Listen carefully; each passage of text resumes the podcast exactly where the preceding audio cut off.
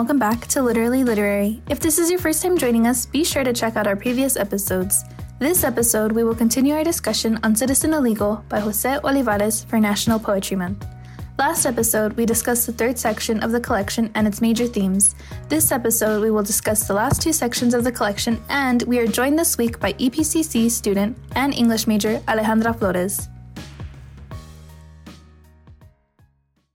Hello. Welcome. Hey, um, Thank you. yeah, it's nice to have you on on board. And um, you know, uh, as we were saying uh, before the show, we wanted to just get your thoughts on um, on uh, how Citizen Illegal was, how you felt it was, you know, in, in the Chicano studies class that you were taking with uh, Rich Yanez, who's a good friend and colleague of ours.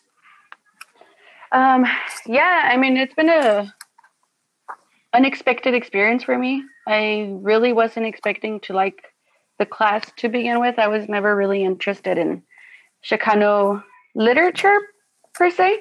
Mhm. Um, Mhm. but once I started the class, um, I really started enjoying it, and I think a big part of it is uh, due to Professor Yanez. He's very good at engaging the students and and allowing us to participate in the class. Um, and then once I started actually reading the the books that were part of the curriculum for the class, I um, started realizing just how interesting and important all this is, especially Mhm. being, you know, I'm Mexican American, so it's um, a big part of my culture, and and I never really bothered thinking about things like this. But um, yeah, like I said, once we started reading the books and and and we really started getting into the literature, I realized just how good quality authors we have, and and some of them local, and and they create um, a big impact in in who we are, especially living here in the border. You know, it's it's it's an amazing thing. Yeah, that's awesome. You know, uh, Rich is, is a, well, Professor Yanez, as, as you call him, you know, is a great spokesperson for uh, Chicanos and um, the Chicanx movement and uh, as well. You know, uh, shout out to them. Um, um, but uh, yeah, you know, I'm glad that it kind of has worked out to have you here. Uh, we wanted to kind of get someone who's in the classroom and uh, in the virtual classroom now, but uh, you know, who's been learning about this book through the classroom. And uh, so, as we had said, and as Vanessa had mentioned, you know, we're looking at the last two sections. And Right. Mike, uh, Vanessa is at UTEP, so she's an English major there, and then Richie here, my colleague, is um, uh, here with me at EPCC. Uh, so, um, you know, we've we've interviewed Jose uh, a couple episodes ago, and now it's just uh, you know the last two sections, and so each of us was going to do like a poem or two, looking at section four. Uh, I think Vanessa, did you have uh You said you had Mexican Heaven. I do, yes. Um, so this one's actually another one of my favorites, just because it's only food, um, which is a big theme that we talk about here on the podcast. Um, I don't know. I think it just shows like all of the different foods that we enjoy, and part of it, like the it kind of represents like our idea of heaven. I think. Yeah. Mhm. yeah. Especially those tacos.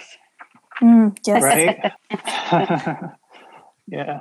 Yeah, I, I like the alliteration there too in the first line, you know, tacos, tamales, tostadas, tortas. Yeah, I was gonna say um, this as as delicious as this poem looks. You know, reading it, I also think it, it's delicious in the way it sounds.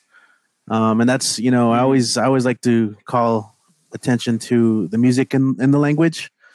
Mhm. And so, right, you mentioned the alliteration. You have a, a lot of uh, elements of prosody in here, and I think that it's it's worth reading the po- the poem out loud to hear the, the words leave your, your tongue and your mouth. And I think, um, yeah, food is culture. So I think it's also a great opening to this section, right? Because there's a lot of uh, poems that re- allude to food, to eating, and and this connection to love.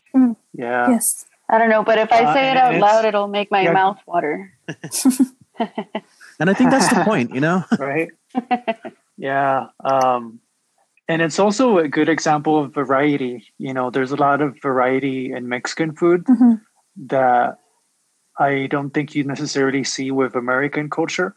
Uh, so, so there's uh, a lot of things represented here in terms of like the drinks and the uh, different uh, soups. You know, menudo, pozole, and the different sandwiches. You know, and so I, I think that's kind of shows um you know just that the, the list could go on you know it's just three stanzas i mean three lines but you know there's a lot more of that but this is just kind of a taste of it Mm-hmm. Right. And even in, in just And in three relation- lines, it's it encloses so much already. yeah no yeah and i was gonna say that like in contrast to the other ones you know i i think it might be the shortest one or at least like tied with the other sh- ones in terms of how short it is but it does draw like a sharp contrast with the other mexican heavens that are more like like um about you know people this is all just food you know there's no actual Right. people in this one Except there's no no food without people, right? I mean, I guess there technically is in the wild, but you know the the recipes that we create. You know, when I when I, when I say uh, food Yeah, is culture, it's it's like the recipes we create, the ways in which we create ensembles and tastes, and and for palates, and um, the stories that go behind the foods as well. For sure. Ale, do do you remember talking about this one in class uh, with uh, Professor Yanez? Unfortunately, we didn't get this far um, in class. Uh, we had just started discussing it when right before spring break. Um, So we didn't get this far. I just kept reading the book on my own because I found it very interesting. Um, Mhm. I do have to confess that at first I had a, a hard time reading it. Um, I was looking at it more. I had we had been reading um, Drink Cultura. That was the first book we read, and it's essays. So I had been looking at this book with that mentality when uh, you know the Mm. essay type of reading, and Mhm. this is more poetry. So when I started reading it, it was a little hard for me with the first uh, few poems. And then I, I started discussing this with um, Professor Yanez, and he was like, "Oh, you're looking at it wrong. You know, um, go look at his YouTube page and stuff." And I started researching, um, yeah. and then I just couldn't put the book down after that. Um, but no, we didn't get this far. It was, um, What what changed? What, unfortunately, what changed for you? Um, I think reading them out loud helped a lot, um, Mm. um, especially because the first few poems, the punctuation is not um, what I'm used to. Um, Mhm. but then I started reading them out loud, and it, it started um, making more sense. And then I started making connections just to my history, my my culture, the things I grew up with, and everything. And, and that's when like something sparked, and it just clicked. It made sense. Mm. Mm. Right on. That's awesome. Vanessa, did you have the the next one too, or are you Richie? Uh, I remember you guys mentioned this one in the pre-show. The you Yeah, get I did. fat when I you're in mean, love. I, I really liked it. did uh did you have it too, Vanessa? Or Um, well, you mentioned you were going to talk about it, so I was just going to like jump in. I mean, yeah. So one thing I really appreciate about Jose, you know, is we we've talked about it before. Is um, there's a lightheartedness too, you know, in the humor, and I just think you know you get these awesome titled poems like "You Get Fat When You're in Love," and uh, what's what's more human to to relate through art. You know, I know I know uh, we talk about this a lot in, in literature, and, and and when we look at art, is that once it's out in the world, you know, it it's now the audiences, and so I, I can relate to this. I, I just think it's a it's a pretty interesting way of talking about love, relationships, essentially. When someone gets in a relationship, they I, I think you get a little more comfortable, you know, and you get love is is, is food. It's eating. It's it's enjoying yourself, and, and it's it's kind of a way of talking about heartbreak. You know, um, a lot of something that we've we've talked a lot about already in previous episodes is the way uh, Jose can take make a turn in a poem, a shift, you know, and then of course here the shift is is getting your heart broken, and I like the way he, he bridges it, he connects it with this concept of you know when you're skinny, everyone rushes to compliment you. What's your secret? What's your secret? you know, nobody ever thinks any any other possibility, and uh, you know it ends pretty heavy with that that nail in the coffin of call it the broke heart diet. Love left you, then you left you, yeah. and all you have is this disappearing body. Um, I, I can relate to this. You know, I've been in a, a, very comfortable relationship where, you know, maybe it's a little too comfortable. Like we never did much except just stay at home and need to be comfortable. And that was nice. But when that ended, uh, I, I, can relate to the idea of love left you, then you left you. It's just trying to like refigure who you are. And, uh, uh, you know, depression hits in so many different ways. Um, so I, I just thought it was a, a nice kind of break in this in this collection where a lot of it's like uh, political and about you know identity with ethnicity and race and so on. I just this one felt human in, a, in another way, you know, dealing mm-hmm. with with lost love and, and and the connection to food and and changing body sizes. So that's what I thought. It's universal. Yeah, I mean, I don't know. You, I don't know what you guys think about this one. I like the last line of the first stanza where it says, um, "You make music with this love, carry your song." and this idea of like this music is like your happiness and then at the end it's like the sadness so i like that contrast of it all mm. Ale, did you think anything about this one or yeah um when i first read it i thought first of all i thought it was funny um, hey. because it was so um, true and and relatable um, and then I looked into it, and yeah, there were some parts of it that called out to me, um, like that that last line that that Vanessa mentioned. You make music with this love. Um, carry yourself like a song. That um, really spoke to me. My my husband is a musician, so it just really touched home. But the part you said also, when you get skinny, everyone rushes to compliment you. Um, I was thinking of maybe my family's a little different, but in my family, when we get skinny, we're like, what's wrong? What happened? Are you okay? Are you sick? Mm-hmm. What is something bothering you? Um, and it's just the way we are, you know, we worry about each other. But then the people mm-hmm. outside mm-hmm. that don't really know want to know your secret. They want to know what your secret is, and sometimes it's just out of being nosy. Mm, yeah, you know, not so much as you know worrying. oh yeah, you know, I'm really glad you mentioned that because there are several other poems in the in the previous sections where you know it's it's it's exactly that it's like people's outside perceptions you know and a lot of it is there's mm-hmm. a fakeness to it I, I, I use that term i don't i don't really like it that much but you know we've we it comes up in several other poems and so i i would i would agree with that assessment there mm-hmm. It was good. I liked it. I thought it was funny. It was real. It was a little bit of everything, and it just calls your attention. Cool. Yeah. Thank you. And uh, I, I like the form too. You know, it kind of it's it's a poem that physically also it starts off a little, you know, a little too much on the mm-hmm. sides or whatever, you know, and then um, and it kind of just gets trimmed down as the stanzas kind of become themselves, you know, with that broken heart disease heart or whatever, diet. you know.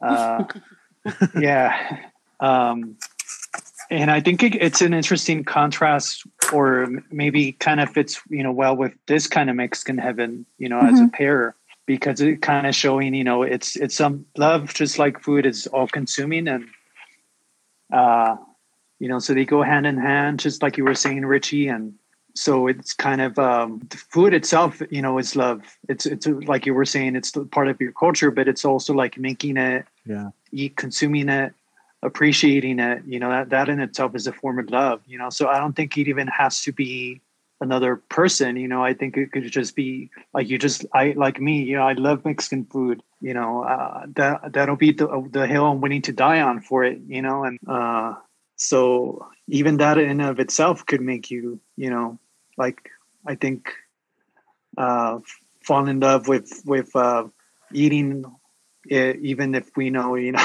yeah. it's I mean, very greasy and all I mean that, it also you know? it's kind of an extension or a reflection of uh, I tried to be a good Mexican son from section 3 where uh, you know talking about the love even though he's he's struggling with like trying to be the good Mexican son. Mm-hmm. In the end, his, his mom still feeds him the the mm-hmm. frijoles, mm-hmm. right? And she's she has it she has the pot ready for him. right. Another yeah, thing it made me think of was uh, the saying, "The stomach is the way to a man's heart." Maybe that's why we gain weight. when we're in love. yeah. Yeah. No, and I was gonna say what you said about the the how people actually get worried when you you look like uh, like you Yeah. haven't eaten much. Uh, and that kind of reminds me of uh, Julia in um, when she goes to Mexico and in the "I'm Not Your Perfect Mexican Daughter," which I remember you said that you guys were going Right. to read. We just Um, started that one. Nice. Yeah. Yeah, so there's a scene that reminded me of that. But uh, did any of you have if anything is missing? Um, I wanted to touch on this one a little bit because I feel like it goes back into all of the other themes Go for it. that are mentioned previously in the collection.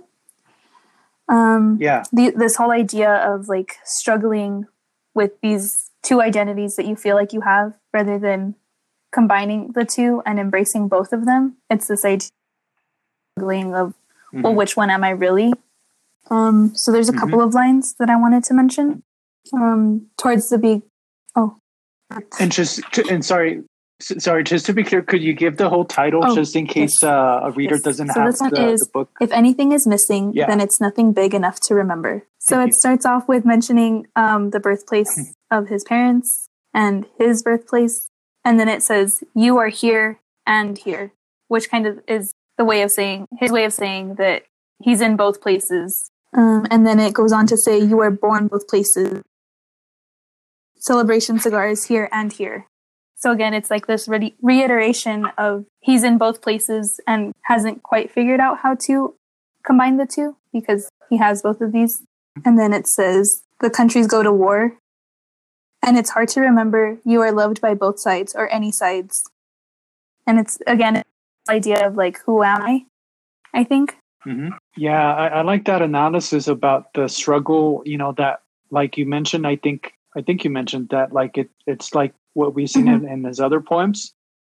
Um, and to me, the line that stuck well lines that stuck out to me the most were about the Rio Grande. You know, there's no Rio Grandes. Like here, you are safe and whole, and there is no Rio Grande splitting you. And uh, you know, it's it's um, of course the Rio Grande is, is right here with us and uh, it's something that does divide along Right. with the wall you know but it's kind of the idea of how there's harmony you know when like there's celebration there's tortillas and tacos and Yeah. stuff takes you back. I like when I read the kitchen is hot with tortillas and tacos here. I started thinking of like birthday parties or Sunday afternoon get-togethers, and and you know the tias cooking in the kitchen, all the kids playing outside, and you know the dads Yeah. drinking a couple beers, and just takes you back. Yeah. And then another line um, right below that is when it says, "One day you wake up and the voice in your head speaks English." That to me was the most powerful line of this poem because for me, Mhm. uh, my first language is Spanish. I didn't grow up speaking English, and I realized one day, you know, when my tias, my tios were telling me words in Spanish that I couldn't understand, that my thoughts had shifted. My my mind was thinking in a Mm. different language, and I was little when I started speaking English. I was, I think, like in fourth, fifth grade. Um, but back then, I could understand it all, and now, if I want to make something coherent or for it to make sense, I have to think of it first in English, and then I can. I have to translate it, and then I can say it.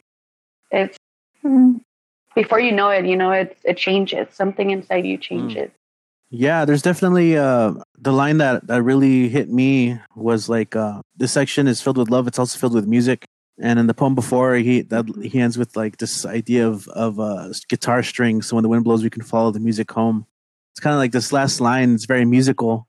And and so in this poem that we're talking about, if anything is missing, the last line to me is is this kind of guitar string chord as well that's kind of reflecting this whole Chicano identity of this this idea of getting your education and, and moving forward. This is what he's talking about here at the end. And this line here of um, it's hard to tell what you lost, what you kept, and what the price really was. mhm. It's a it's a good kind of a just kind of a reflection of the confusion of trying to reconcile those multiple identities when Mhm. you're it, it's kind of tragic, you know, like what you all were saying, uh, like you Ale about how you resonated or connected with that line about speaking in English all of a sudden and forgetting your mother tongue and you Vanessa about like juggling you know different cultures and mm-hmm. identities. And and in the poem you know that second half of the poem it kind of like if you now looking at it again you know in your old context it does make it tragic you know that like you're happy to be so american now as it says you must be so happy. I mean to me it kind of read that sarcastically you know because you you do gain the american dream like you graduate you know but I, we've seen that in other poems with like his brother. And uh like you lose like the memory of your grandparents your t- mm-hmm. your own tongue you know old photos fade down so there's a, a certain melancholy and loss that just like you were saying, Richie, in that last line, kind of makes it all. He makes you realize, well, what mm-hmm. did I sell out? You know, or I mean, it's kind of interesting that you, Ale, are in a Chicano class because I'm sure you guys are talking about, have talked about like, you know, what does it mean to preserve your culture, you know, in your roots?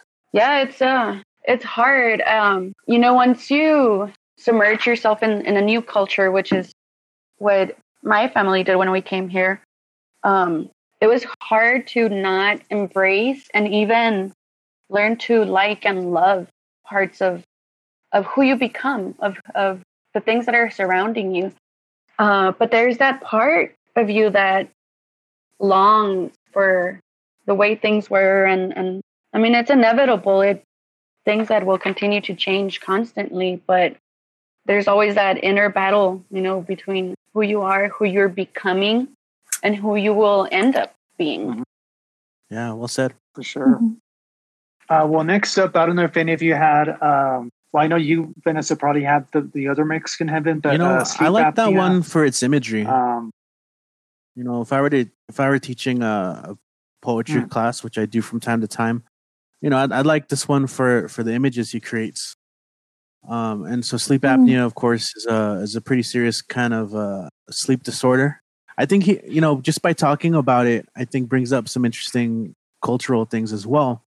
When you have sleep apnea, you don't, you don't, you feel like you don't get that much rest. You know, like even if you sleep, you wake up feeling tired, and, and that's what he's kind of talking about here. Um, and and how even then, uh, going back to this kind of comment on society of how colleagues compliment the grind. You know, like oh, you know, we're working hard, and, and like I I relate to that so much in the yeah. sense of uh, you know, I, I, I get into yeah. so many things and events and you know sleep becomes this hard thing and so i've heard i've heard it i've heard that you know like yeah you're working so hard keep at it keep at it and it just um, mm-hmm. again there's there's maybe a little bit more to it yeah. than that but uh, again just i just want to briefly point out I, I really love some of the images he creates here uh, the moon tries to escape my mouth stars glitter my tongue a lemon wedge of night sky under each eye and then the way he carries the the evening behind him like a black velvet cape thick enough to swim in, to sleep under.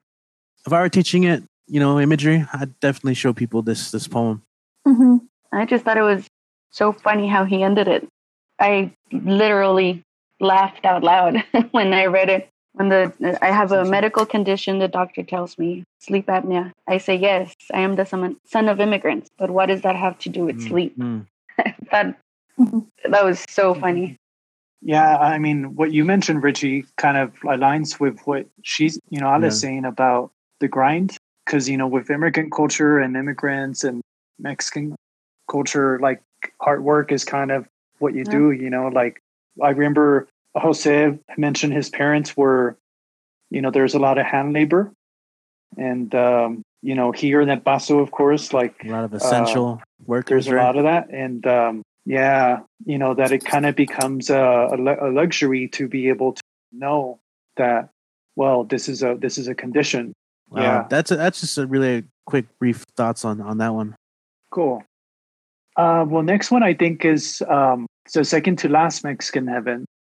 Vanessa, what did you think I about like this, this one? one as well. Well, I like all of Mexican Heaven, but um, this it's kind of goes back into the whole uh, not illusions, but the way that he makes these religious figures be actual people that we deal with in our everyday lives. Yeah. I think it's interesting that he mentions Jesus is actually Jesus and this idea of having the tattoo. um, I think it's our culture, I think, is something that many kids do is they get like tattoos of their moms. And so I think that that's interesting that it's something Hmm. kind of played Mhm. into as well. Interesting. Mm. Yeah, I like that. Good draw out there. Thank yeah. yeah. I think also the, the veneration there for La Virgen, you know, that in Mexican culture, we, I think we've talked about this before that, you know, Virgen de Guadalupe is, is kind of uh, exalted. Uh, and so it's, Je- it's Jesus, right? Jesus, but he himself is kind of still Yeah. worshiping, you know, His Virgen de mother. Guadalupe, right? And so, yeah. Hey, mom is mom. Yeah, on a on a like on an artificial level, it made me think of that that meme where it's like a family praying at the table and they say thank you Jesus for this food, and then there's an image of a of a farm worker who says de nada, or or or, or it just shows a, a, a man Oh, working right. in the fields. That that was like the like, artificial kind of yeah. reading, but Mhm. another on a, another sense though, um, it just kind of makes me think this this idea of of uh, Jesus uh, being reincarnated every day and no one on earth cares all that much. It just kind of maybe I think of some of the religious hypocrisy you see where you know they say if Jesus were alive today, the ones that they they you know we read about and and worship would not really accept his ideas. I don't know if you guys have seen that or heard heard those kind of comments. yeah. Yeah. So I also though thought of with that line. Turns out he gets reincarnated every day, and no one on earth cares all that much. I was thinking of um, all the people that are poor, that are sick, that are that are in in need of you, and because they say you know like Jesus comes to you in the form of the beggar or whatever, uh, but no one cares all that much. So we tend to just ignore them and push them aside. We're so busy with our own lives that we don't see the goodness in, in other people. Not necessarily through Jesus, you know, or religion, but just goodness mm. in people. Mm. Yeah, I mean, it's it's one of the parables, isn't it, Ale, where he says, you know, someone is like there's a flood or something, and like someone comes, he he comes Yeah. through other people, but the person doesn't want to get off the boat because they're just waiting Right? for Yeah, God they to keep rescue saying, them. "Well, God is going to help me. God is going to help me," and then you know, this person dies, goes to heaven, and and he or she is like, "Well, what happened? I thought you were going to help me," and God is like, "Well, I sent you a boat. I sent you a, a helicopter or whatever, you know," Uh, and, and you yeah, kept pushing it aside. So we tend to not see it. We don't. We have this idea of how specific it should be, and we don't see beyond that. Right. There, there's a fame, uh, like a well-known uh, drawing of um, Mm. Jesus and Maria as like immigrants that like they're on a payphone. Uh, you guys have probably seen it, but um, it reminds me of that too. You know that no one notices if like would someone notice like if Jesus and Maria like come back Mm. as like immigrants and they're coming across the border, you know, like they would they would probably be put in a cage, just like you know this administration Yeah. is doing to Yeah, there were a few churches that called it out by by putting their manger Um, right. They're set up in Oh, cages. Yeah, Yeah, it's a lot to draw out from the, these little poems, huh? I think that's what I like about Jose. He's uh, he doesn't have to write lengthy poems to say a lot. I mean, just this little Yeah. poem, you can dig into it and, and spend hours, you know, analyzing it. hmm yeah. Uh, there's also the the humor in it, you know, that just like with the one about like there's no white people in heaven. you know, I think I remember him reading this one live and or like on YouTube, and you know, it's pretty funny the way that he delivers it too. Because you know, you you think that well, it's Jesus, and like you know, but it just turns out to be your cousin. You know, um, yeah. So the next one uh, I wanted to talk about, but of course, you know, Vaporu, uh, Not Vaporu, you know, is uh, another of those Mexican staples, just like the food that we talked about. Uh, you know, I grew up with it as a kid, and I'm sure a lot of you did, and you listeners out there as well. Um, but if you didn't, you know, it's kind of just like it is described here. Like it isn't just for like cough suppression, but you know, pretty much, you know, in Mexican culture, that's like the the medicine. You know, like capital T and um, but I, I like here, you know, just like Jose always does very skillfully. I like how he turns it into um, a like um, something that goes beyond just medicine. You know, where he says, "Put some vaporu on your forehead and watch forgiveness flush your cheeks. Put some vaporu on your bank account and watch the bill collector stop calling. when I forget a word in Spanish, take a teaspoon of vaporru under the I'm gonna try that. You know, which is what, right? Yeah, I mean, it's funny, you know, because it's just what we were talking about: forgetting Mhm. Spanish, forgetting your roots. And uh, uh, I like also how he kind of throws in the, the pronunciation. Mhm. You know, uh, vaporru. I don't know with you, Ale. Like, you know, I know you have Abby, and I don't know if it's I have handy. or- um I have a bottle at home, yeah. I try to always have one. You never know when Yeah. when you can use it. yeah. But um yeah, I mean this this one was funny to me. Um it was um it was just so funny when when he said miss a day at church, put some vapor rub vaporu on your forehead. It that was just hilarious how we can use it for everything and um I remember seeing a meme recently with the pandemic going on that said something like, you know, Mexico's got this. They have Sprite, Sprite, and Vaporu. so, you know, they have the. All right. I saw Yeah. well, I not recently another one where it's like Um, Mexicans always solve everything when the mom says Ponte Vicks or something like that. yeah. right. but it's crazy. I want to look into it and see what the Um, ingredients are because it works for everything. I mean, it's right. I think it's also an interesting example of like, you know, he was talking about sleep apnea before and like how in Mexican culture, you know, because so many of us like are working class, you know, or just plain like just plain broke. Like we don't we can't afford a doctor, you know, we kind of we can't we don't have health insurance. Uh, so it also shows how like we got to be resourceful and you know just find whatever it is like at the Walgreens, you know, or like at the tiendita at the corner. And more than likely you'll find this and not you know high end medicine and you know you you learn to make do with what you have and gra- gratefully you know Vaporub cures a lot of things. So Yeah.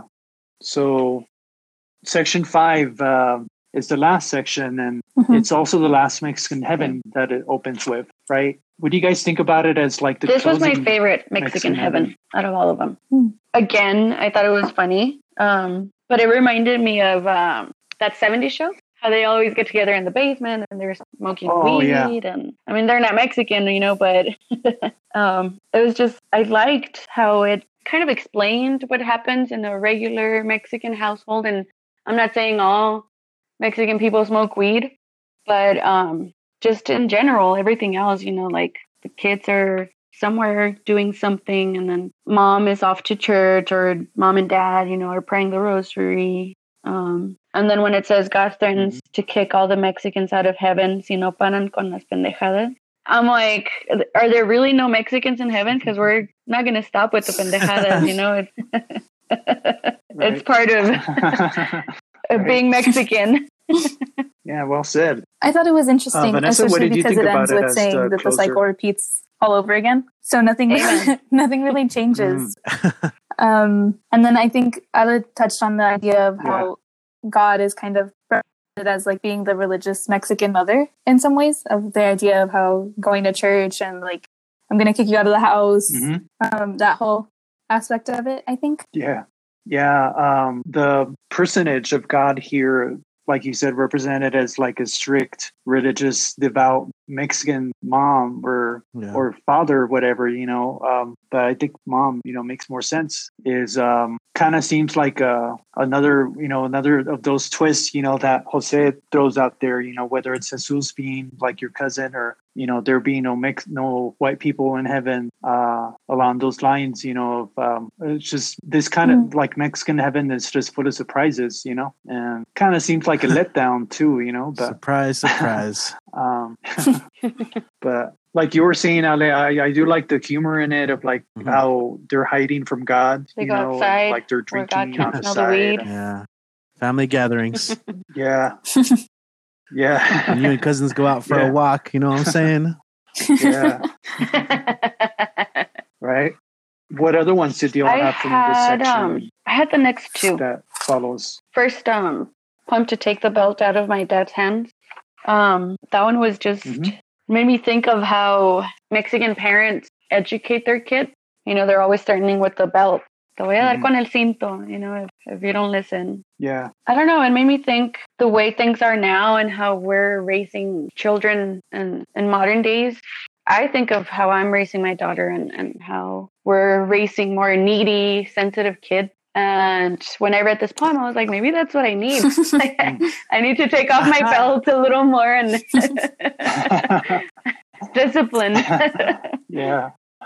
yeah. But Yeah. yeah, I mean, I thought of my dad, you know, how, I mean, my dad was never the kind to hit me a lot, but I was in a very bad child. But my brother, he was, oh God, he was a troublemaker. And I remember my dad, you know, like taking off his belt and being like, get us, get us, you know, I'm gonna, I'm gonna do it. I'm gonna do it. So we grew up being scared of the cinto and Yeah. um, even if he didn't use it that much, we're like, oh, we don't want him to. Yeah, Yeah. I think I mentioned in just the- the episode thread two, of it, um, is what 'cause you're there's a, the and- poem "Boy in the Belt" Yeah. in section one that uh, Mhm. talks about it, and yeah, I, I remember my grandfather walking around and, and like you said, the threat Yeah. of it. You know, he never used it, but he would he would snap it in this very like scary way. I'm like, nope, okay, I'm gonna stop. I'm stopping right now. Look, Yeah, or they Yeah. would like my dad would bang it against the wall and make it just snap and be like, "That's how your butt's gonna sound if you don't if you don't listen." yeah. Right. it's it's an interesting twist on it you know Yeah. um this this type of uh child rearing where it's a little sad i think he uh he talks about in the end of the the, st- the stanza He says he doesn't reach for the belt the belt is buried he reaches for my for my head and rubs it soft he says it's okay i just think that's an interesting uh contrast to to the earlier poem boy in the belt Mhm. Yeah, it is interesting in, in a way that in the other one, the belt Yeah. was the we were getting the point of view from the belt. You know, the the belt was personified, and now Mhm. the belt is underground and it has been disempowered. Uh, and there's a kind of soft love, you know, tender moment that I think um, there Yeah, was another poem. later I don't know if it's in a Mhm. section about the, the you know telling the dad I love you. Kind of And then it reminded me also made me think that the belt is not so much uh, for punishment, but uh, like education purposes. And it was this the, the way he ended it that made me think that because Hmm. you know, still under his hand, still crying. Um, it just made me think like maybe his dad was just trying to educate him and teach him whatever it was he was trying to teach him. But that was the purpose of the belt. It wasn't to cause, you know, physical Mhm. pain or, or punishment, but Hmm. educate to educate his Mhm. child. What do you mean, like like if if the kid wouldn't yeah, listen, um, the belt would maybe in, just like what you said, the thread was what was making uh, him listen to his dad Mhm. or or do whatever he was supposed to do. Because it says um, at the top, I think it's the third line. It says, "In this story, the belt acts alone. It is not his hands. Mhm. He's watching TV, Sports Center, or whatever." And then it says that he would stop the belt if he could. So I think of it as a parent, and I'm like, I would stop myself from punishing my daughter, from putting her on timeout if I could. But if I do that, it's not going to teach her the lesson. It's not going to make her Mhm. understand. So it's Mm. it's something that has to happen in order for Mm. the lesson to be learned. Yeah, that's really interesting, Ale. You know, the repetition of in this story kind of does emphasize that kind of um, the the way that the um, the belt is being used, like you said, right? Because we don't really get so much of the violence as we do in the other one, you know, except uh, where ironically it's the the kid, like I Right. grabbed the belt and Right. beat myself with it. Yeah. And you said you Um, also had the the next one. mom texts me for the millionth time.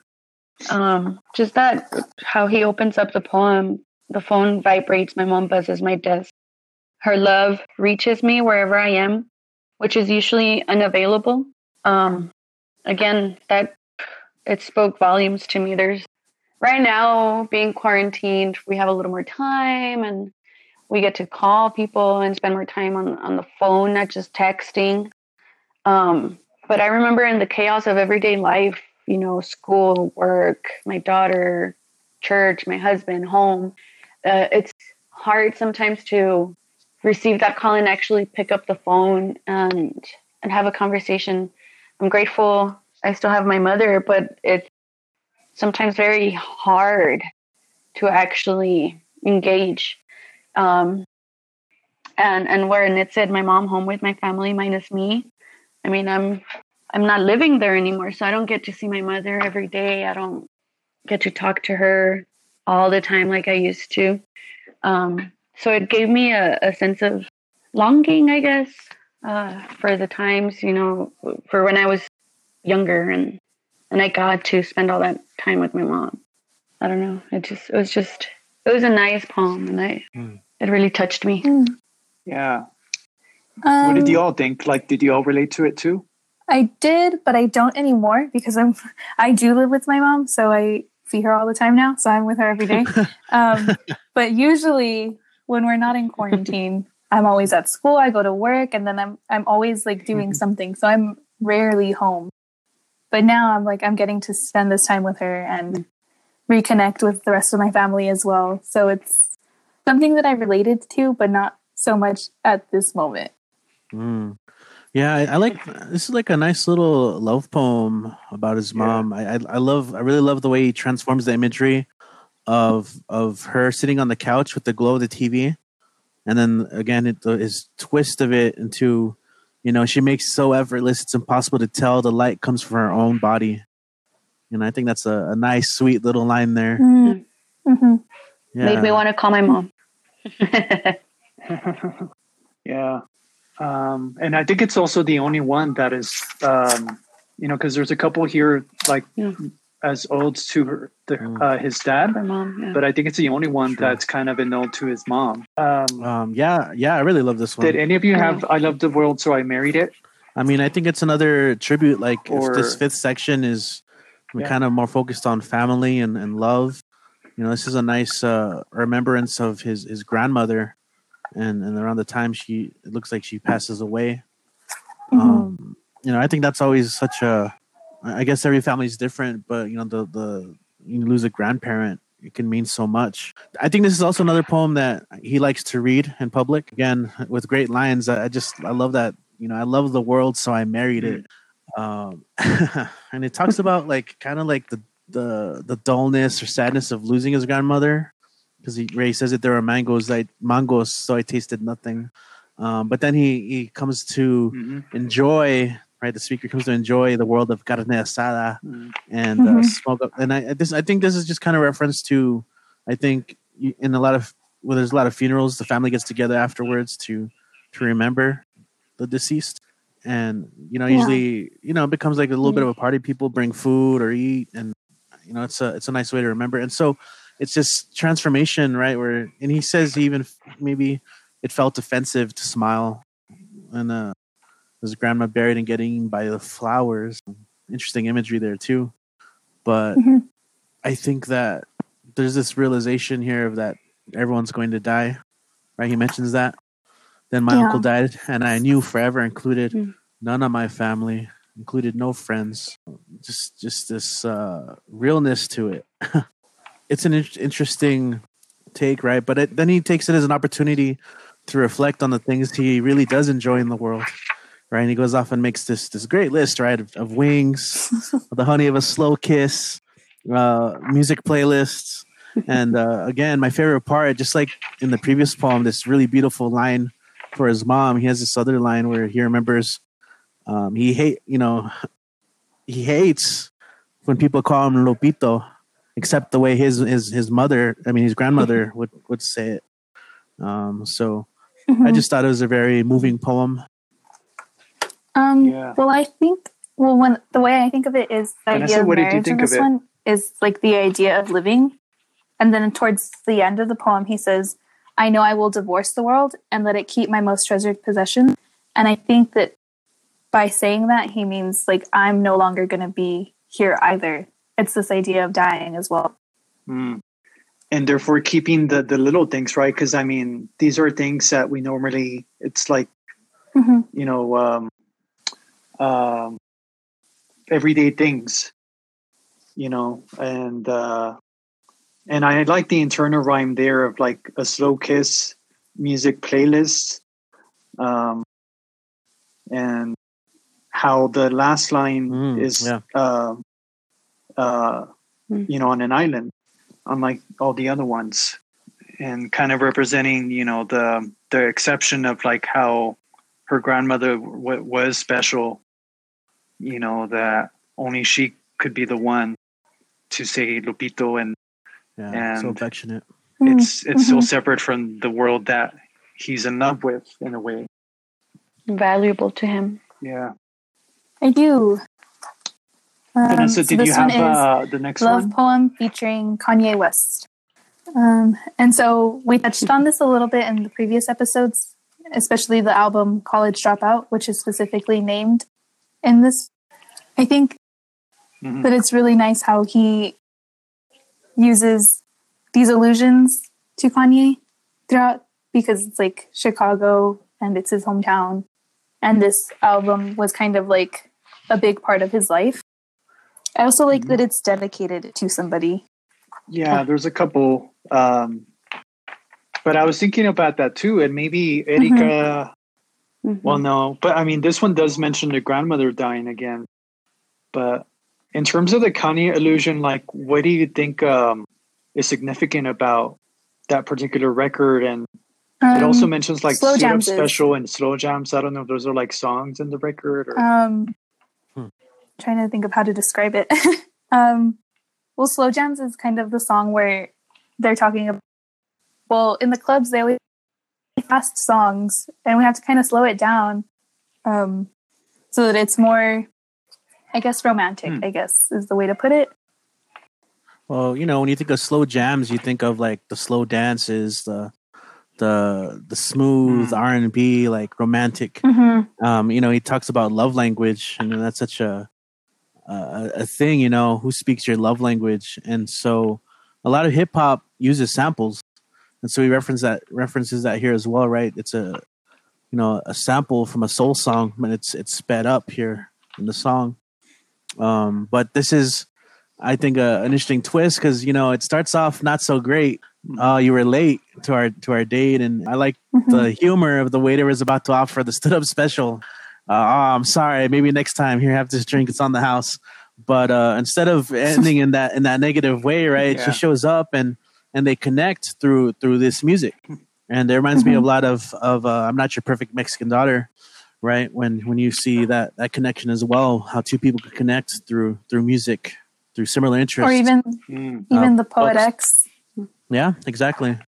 Um, and so, um, my favorite part about this is just just the aspect of um, yeah. the, the very human element of when he needed it a lot, like when his grandmother died. Again, that's uh that's such a, or I guess when any anyone dies close to you, right? It's, very hard to deal with, and so any friend that's there for you means a lot, and so that's kind of what he says here, right? I don't know how love works, but I remember the day, um, and he's just saying like you, I remember when you when I called, you answered. So I think Mhm. that's a pretty pretty nice aspect of uh, maybe this didn't work out as a love love, but you know that's still a very meaningful aspect that that the speaker remembers about this person. I think um, for me, the focus on uh, of this poem was that uh, not so much the featuring Kanye West because I'm not too familiar with him. I um, I'm not too familiar with his music and his story. Um, but the part I focused on was the fact that it's a love poem and it's for Erica. Um, when it says, I don't know how love works, but I remember the day I called, you answered. And he even says, I don't know what we talked about on the phone. I don't remember what you said. I don't remember if it helped, you know, how I was feeling that my grandma died. I just remember you answered. Um, and, and it made me think like just the fact Mhm. that she was there. And, and the same could be true for all of us, you know, when somebody shows up, when somebody's there in a moment of need, um, that's what matters. Not so much maybe the words that you they tell you or that you tell them, but Yeah. the fact that you're present. Yeah, that's very well said. Um, you know, um, the the the the um, I mean, not like it's just the idea that like it, you know, it didn't work out for whatever reason, you know, um, but that even so, like there's still the courtesy of like answering, and uh, instead of just kind of totally, um, I know that made me think of you know, Stuck in Love you like blocking you or whatever, you when know. uh, when his mother Yeah. dies, right? And and she's she's there for him. hmm Yeah. Uh, and I was just thinking on it what you said about this being a love Yeah. poem also that this section I think is all about love. You know, um, Food. love for a significant other, a, a parent, yourself, um, food. Yeah. Uh, did any of you have um, Um, well, I just have any the other last ones from one. this one? I just had the gentefication. Yeah, go for it. Cool. Well, um, you know, gentrification on 64 is um, a kind of play on words of gentrification. And uh, I believe I've mentioned several times already that, um, Mhm. you know, I really like that show on Netflix called Gentefied. And it reminded me a lot about it, of, of it. You know, if, if you listeners out there haven't seen it, I really do recommend checking it out. It's an interesting show about cultura and, and it's set in LA where there's there is a lot of gentrification and actually a lot of the episodes are about that conflict of selling out. And so I like how this poem, you know, is is also set there or it references LA at least. And um, there's um you know the referencing to the gentrification and like property value going down you know white people take kale with them like the white Mhm. flight that we had talked about but then there's a kind of uh, bartering that happens in the second half where it says uh, we trade tortillas for haircuts nopales for healthcare poems for groceries and if all you can do is eat the food we ask that you wash the, the, your dishes. We get more desert and from the desert we get lowriders cars bounce uh, and it goes on. You know the treaty of guadalupe hidalgo rescinded um, you know and so obviously there there's a lot of like um, um, the, the things that are important to mexican culture that they might not get because or that they're willing to give up you know because they do need that health care they do need you know food on the table. And um, they do need to be comfortable you know like there's an i the reference to low riders i kind of see as you know um, the, the the gangs right that is referenced here about cousins. And uh still like the abuelitas you know give him the the bendición right? And uh so it's kind of an interesting uh poem of like um the trade-offs and the the way that you manage to balance things and still keep true to your uh, to your cultura and um, despite the fact that you know uh, things might get more expensive that you're broke and you know there's a lot there that comes with because of that gentrification um, and so it, it begins with you know planting that grain of sand which is about you know being of the earth, being humble, and um, and it ends with the grains of sand when the migra comes. You know, uh, Hmm. so uh, I also like I that it. um, it mentions the bad news, but immediately after it's followed by the good news. And the bad news is always like little short portions, and then the good news is a lot longer of a portion.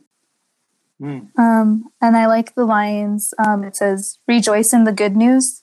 And then later on, yeah, at the bottom of page 64, it says the whole block is alive.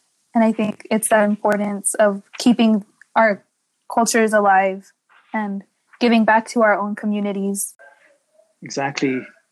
You know, alive and not for sale. You know, and um, kind of is a good way of representing how people fight back against gentrification, against like, you know, the the hijacking of and co-opting of, Mm.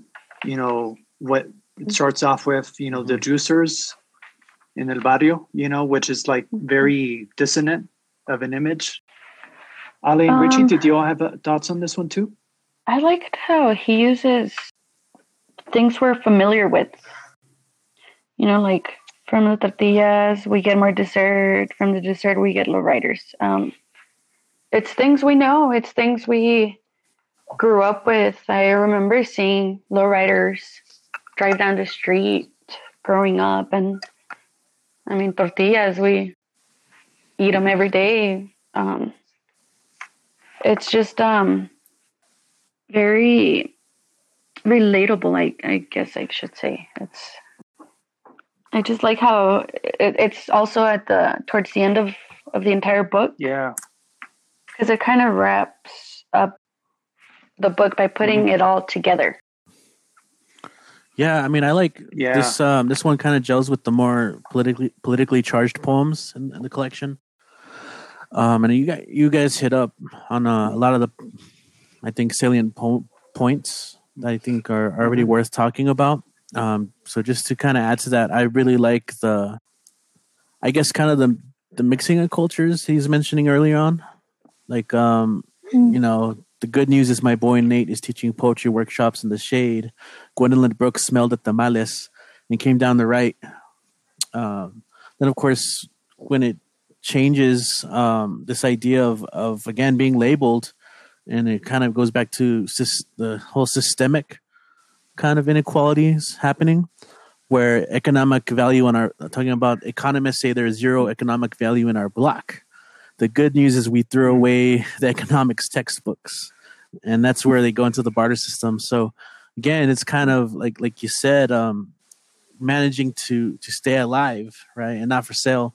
Kind of not losing that spirit, despite all that. You know, the National Guard coming in, La Migra coming in, and uh, in a way, I don't know. I really like this last line of, you know, their dogs bark and spit, but all, all they find all they find is grains of sand. I think that's a an interesting way to end it um, is that we're we're resilient and we're maybe even referencing migration right? We, we need move if we have to. Um, but that's just kind of forced by everything else.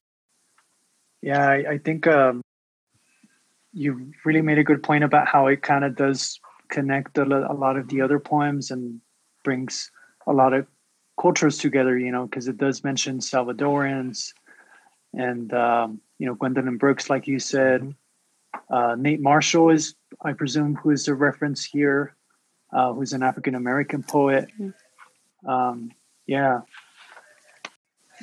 Well, the you know the last one here, yeah. Guapo, is um, uh, something I really love that, that this is the uh, last. Vanessa, I think you said you wanted to talk about, right? Um, because it is focused on this idea of self love, and that isn't something that we really see throughout the collection. So I think it's a really nice way to end it.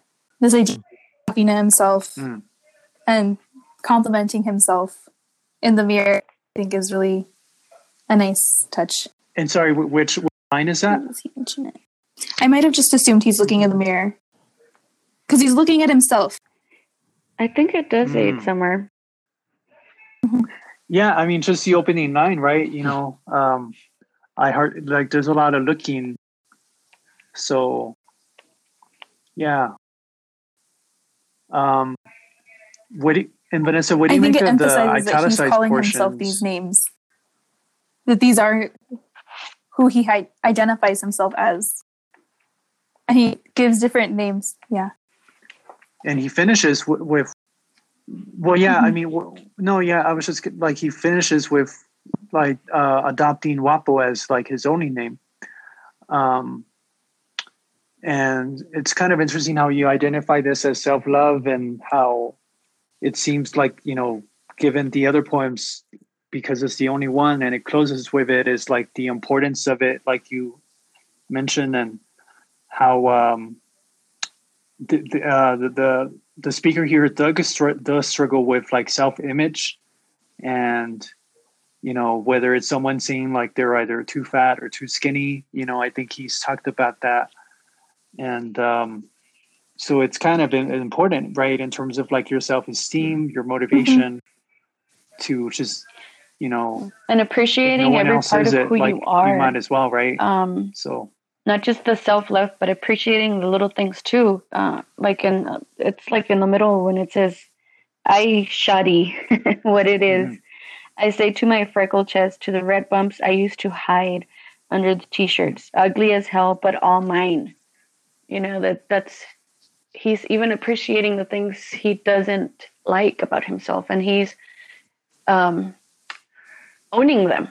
He's owning them and he's acknowledging the fact that every little detail makes him mm-hmm. be who he is Like even right before that, he mentions a scar that he has. So not only is he talking about Exactly. his feet and his legs, he talks about his scars, he talks about his freckles, he talks about his hair. Like he separates each part of himself and talks about it and compliments himself. And and then he acknowledges where he got things from, like his hairline. Yeah. He got it from his dad. His face, he got it from his mom. He's um giving credit to where he came from. Mhm. Yeah. I think from a, from a male perspective is it's interesting too, you know, because normally like Mhm. self image and I think you Richie had mentioned there's an allusion to uh, Narcissus in another poem.